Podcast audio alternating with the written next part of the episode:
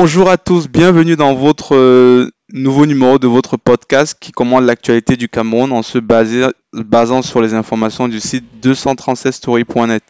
Bien sûr qu'on commande l'actualité du Cameroun, mais on ne fait pas que ça. On peut aussi parler livres, on peut parler euh, films, on peut parler documentaires, euh, on peut parler de plein de choses, quoi.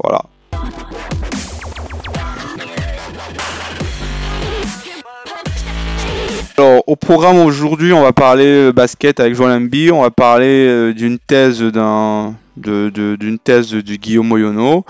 On va parler de, de la, petite attaque de Cabral Lévy contre le gouvernement et les Lions indomptables. On va parler des prélats euh, qui se positionnent contre le Nozo. On va discuter aussi de l'augmentation possible du prix de, du pain au Cameroun. Et aussi, on va toujours continuer sur notre alésienne qui sont les accidents de la route.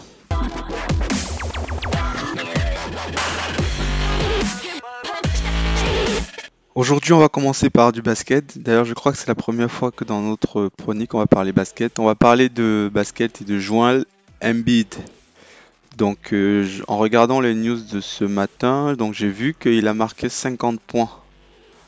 Donc 50 points dans un match de basket en fait. Donc euh, Joel Embiid c'est un basketteur camerounais qui joue à NBA. Donc c'est l'une des super superstars de la NBA. Je crois que c'est d'ailleurs le, l'un des premiers, euh, c'est le premier Camerounais à être aussi superstar. C'est vrai qu'ils sont deux. Il y a Pascal Siakam aussi, qui lui déjà a été champion NBA. Mais euh, Pascal Siakam, autant c'est un très bon joueur, mais Embiid lui fait partie de la catégorie des superstars. Et du coup, euh, hier, il a fait un match à plus de 50, enfin, il a marqué 50 points et le tout en 27 minutes. Et j'ai lu en fait que c'était la deuxième plus grosse performance quand le nombre de points marqués en ce, en ce laps de temps. Donc le record appartient à un Américain qui s'appelle Clay euh, Thompson. Et, ça m'a interpellé quand même. Je me suis dit, waouh! Donc j'ai regardé le détail et son équipe a gagné 123 euh, à 118, je crois. Donc en gros, NB il a marqué plus de presque 40% des points de son équipe. Et mm, donc ça m'a un peu fait regarder et j'ai vu que NB du coup il est en liste pour le titre des MVP. Ce qui serait fait, juste phénoménal. Juste phénoménal. Donc euh, actuellement ils sont 4. Donc euh, il y a lui, il y a, mm, y a Stephen Curry, euh, il y a Doncic. Bon, je connais pas en détail tous ces joueurs là, mais ouais, c'est vraiment exceptionnel quoi. Donc moi je dis un gros coup de chapeau à Joel Embiid.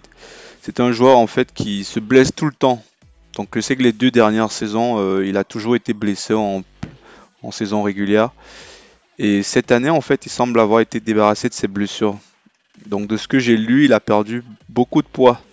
Donc ça peut peut-être expliquer en fait que son corps euh, le, lâche un peu. Donc euh, peut-être qu'il est plus velte. Son, le, poids qu'il a aujourd'hui en fait lui permet d'être plus solide et moins blessé.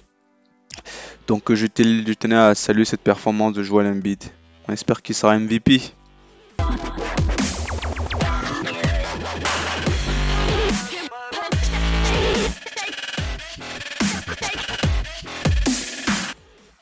On enchaîne par cette thèse. Donc cette thèse du nommé Guillaume Yannick Oyono, euh, qui a soutenu une thèse dans le cadre de ses études euh, à l'Université de la Francophonie, qui est associée à l'Université d'Aix de Marseille. Il était dirigé par euh, son le professeur Blaise euh, Ngando. Donc le thème de la, de la thèse était le pluralisme juridique au Cameroun de l'administration franco-britannique sous le régime colonial au mouvement constitutionnel du 18 janvier 1993 96 dans l'État indépendant. Et c'est sur la coexistence juridique en Afrique noire.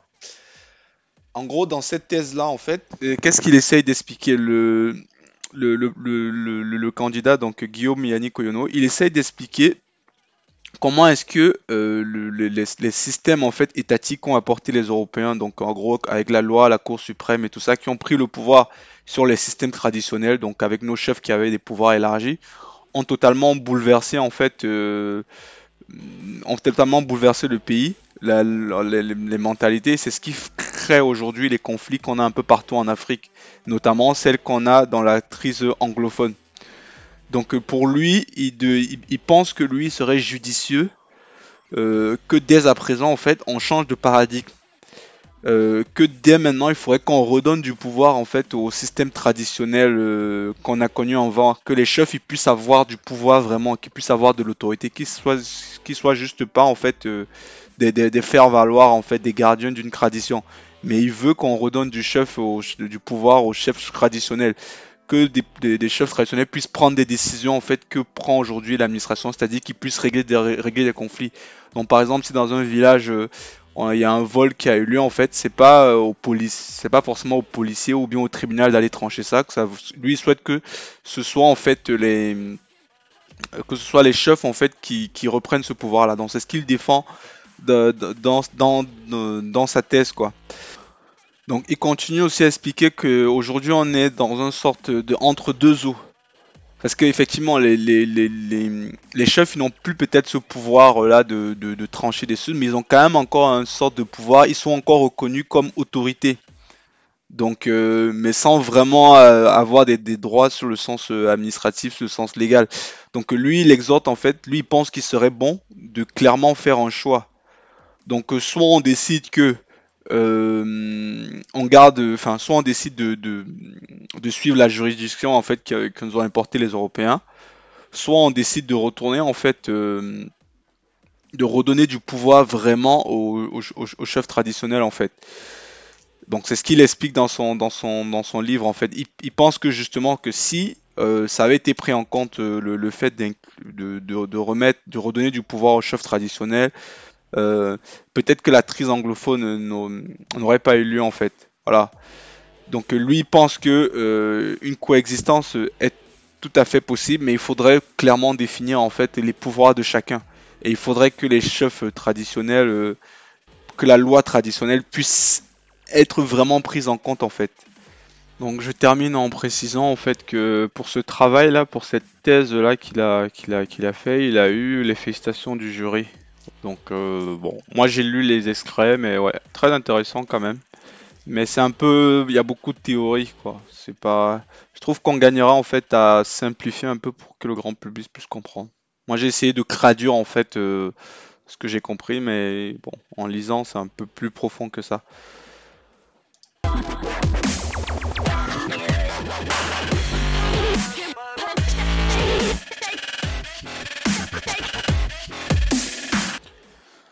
Bon, il y a cet article-là, cette petite, c'est pas vraiment une polémique, mais bon, c'est un opposant, dans l'opposant Cabral, euh, Cabral. Au passage, moi j'avais assisté à quelques-uns de ces meetings, mais bon, c'est une petite parenthèse. Donc Cabral Libye, euh, il demande à Paul Biya de porter pour une fois le maillot des Lions des Indomptables. Donc je, je cite Est-il interdit au président de la République, du Sénat, de l'Assemblée nationale et de la Cour suprême de faire des sorties avec le maillot des Lions Indomptables? La même question s'entend membre du gouvernement et assimilé. Pourtant, les Lions, c'est bien l'usine à sucre. Donc euh, oui, Cabral Libye met sur la table euh, un constat que tout le monde fait. C'est vrai qu'on n'a jamais vu le président, les membres du gouvernement euh, avec un maillot des Lions indomptables en fait. Donc c'est vrai que c'est vrai que voilà, c'est il pourrait quand même faire un effort. La canne, ça arrive pas tous les jours. Euh, il y a des milliards qui ont été faits dessus, donc ça serait quand même euh, un message fort euh, que de juste mettre le, maillon des, des Lions indomptables. Donc du coup, Cabral, dit, Cabral oui, il en disant sont-ils coincés ou ingrats? C'est vrai que leur pouvoir n'aime pas trop. C'est vrai que le pouvoir n'aime pas trop les mélanges avec le bas mais pour la canne, ils peuvent quand même faire un effort. Donc il sous-entend en fait que l'élite du Cameroun, enfin l'élite quoi, la super élite du Cameroun en fait, euh, ce serait se rabaisser que de mettre le Mao des Lions indomptables comme le BAPLE. C'est ce qu'il sous-entend.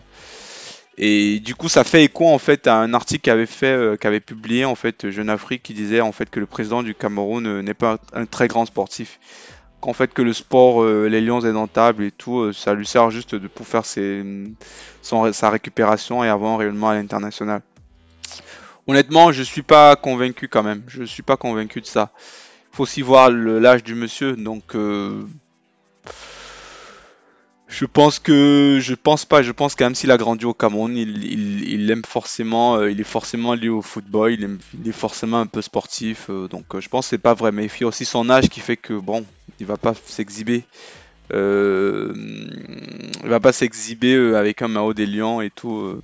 Mais en gros, ouais, s'il le met, ce serait bien, mais bon, s'il le met pas, c'est pas bien grave et tout. C'est ça, enfin, c'est pas parce que tu mets le Mao des Lions que tu que tu supportes plus le Carmonde que ceux qui mettent pas le Mao des Lions, et voilà. Donc euh, peut-être qu'il veut pas aussi faire la pub à. C'est qui la boîte là? C'est la, la boîte française qui a le Mao des Lions. C'est quoi?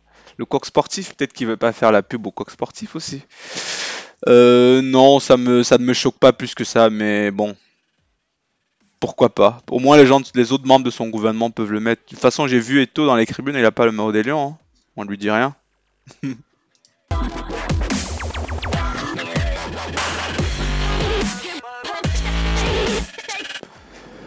Alors, on continue avec euh, la prise de position des évêques, donc des évêques et des clégés, des, enfin des prélats euh, du Cameroun, euh, par rapport à la prise, à la, crise qu'il y a dans le Nozo.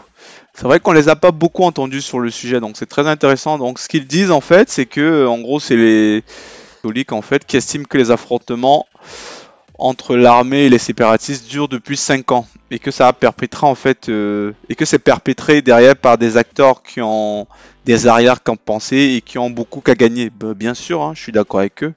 Il faut pas être naïf derrière une guerre, il y a toujours des gagnants. Hein. C'est vrai que la majorité va perdre, mais il y a une grosse minorité qui, qui gagne quoi ceux qui fournissent les armes, ceux qui, euh, ceux qui vont gagner des contrats de, sécurité, ouais, ouais, bien sûr, on le sait tous. Donc ils disent ceci, la crise continue parce qu'il y a certaines personnes qui persistent justement parce que ça leur arrange. Certains ne feront rien pour arrêter cette crise car cette crise a pour eux un certain avantage financier et matériel. L'information qui nous revient dit clairement que ces conflits sont appliqués d'abord par les acteurs eux-mêmes sur le parquet. C'est devenu un business pour les ambazoniens qui commettent des exactions, qui volent la population. Bah oui, tout à fait, je suis d'accord. Euh, il y, a, des soldats, il y a des mecs en fait qui faisaient plus rien de leur vie, euh, qui maintenant profitent de ce chaos ambiant pour, euh, piller la, la population, pour se faire passer pour des, chefs de guerre, euh, pour, pour, s'enrichir, quoi. Donc, oui, c'est sûr, c'est sûr. Et encore ça, au bas niveau. Si on remonte plus loin, vous allez voir qu'il y a des gens qui sont au sommet de ça, voilà, ils se sucrent bien. Mais au décrément de qui? Du peuple toujours. Voilà. Donc je suis d'accord avec eux, mais c'est vrai qu'on les, les a pas beaucoup entendus sur le sujet. C'est bien qu'ils commencent à, prendre position, enfin pas vraiment prendre position, à dire ce qu'ils pensent quoi.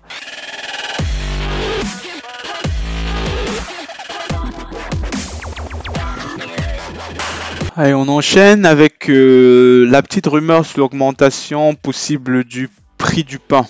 Donc a priori, en fait, suite euh, à l'inflation globalisée et généralisée qu'il y a euh, au Cameroun, d'ailleurs, et pas que au Cameroun, un peu partout dans le monde. Donc il y a une tendance qui fait que le prix du blé a augmenté. Donc forcément, les boulangers, ils envisagent de répercuter ça sur le, sur le prix de la baguette de pain, quoi on dit pas vraiment baguette au Cameroun, on dit du pain. Donc euh, sur le sur le prix du pain au Cameroun.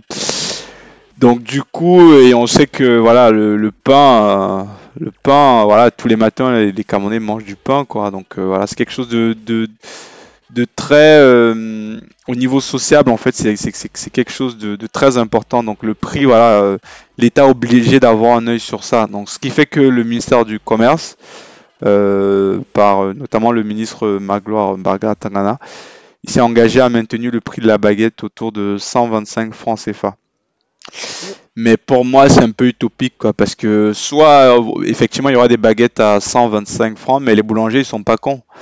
Euh, ils sont pas cons parce que qu'est-ce qu'ils vont faire? Ils vont mettre un peu plus d'eau, un peu moins de farine, un peu plus de levure et voilà quoi ou bien réduire légèrement la taille de la baguette pour pouvoir entrer dans l'offre parce que le but non plus c'est pas que eux ils vendent à perte pour euh, pour euh, pour aider la population. Donc ils sont pas responsables en fait euh, de cette inflation là donc moi je pense que c'est peine perdue de, de vouloir contrôler ça. C'est une il y a une inflation donc le prix du blé augmente donc forcément que les baguettes doivent augmenter mais ouais, voilà, je pense qu'on va arriver vers une solution comme ça où le gouvernement va dire vous n'augmentez pas, eux ils vont réduire la taille ou ils vont mettre un peu plus de, un peu moins de farine et plus de levure et voilà. Bon, on enchaîne avec notre arlésienne. Ça, c'est le truc. Je suis persuadé que toutes les deux chroniques, on aura, on en aura ça, quoi. Donc c'est, euh, c'est des accidents en fait de la mort. Donc on apprend qu'il y a eu deux morts et deux blessés sur l'axe Balmayo et Bolova. Voilà. Donc euh, pour une fois, je vais pas forcément accuser le gouvernement. Donc, euh, le gouvernement, les routes les, sont ce qu'elles sont. Ça, il n'y a pas de doute et sous. Les, routes sont le gros facteur de, de, mort. C'est même le premier facteur. Mais par contre, il y a aussi, euh, deuxième facteur, l'état des, des, véhicules et aussi euh, les chauffeurs. Je m'explique. Quand moi, je vais, quand je suis au Cameroun et que je dois me déplacer et tout, franchement, quand je vois les bus dans lesquels je suis obligé de monter, des fois, ça me t'es pas serein quoi quand tu es dans le bus, quand tu vois l'état dans lequel il est quoi. Tu te dis si l'extérieur est comme ça, l'intérieur ne doit pas être euh, folichon folichon quoi. Donc euh, ouais, je pense qu'il y a, il ce facteur là. Et le deuxième truc c'est aussi les chauffeurs.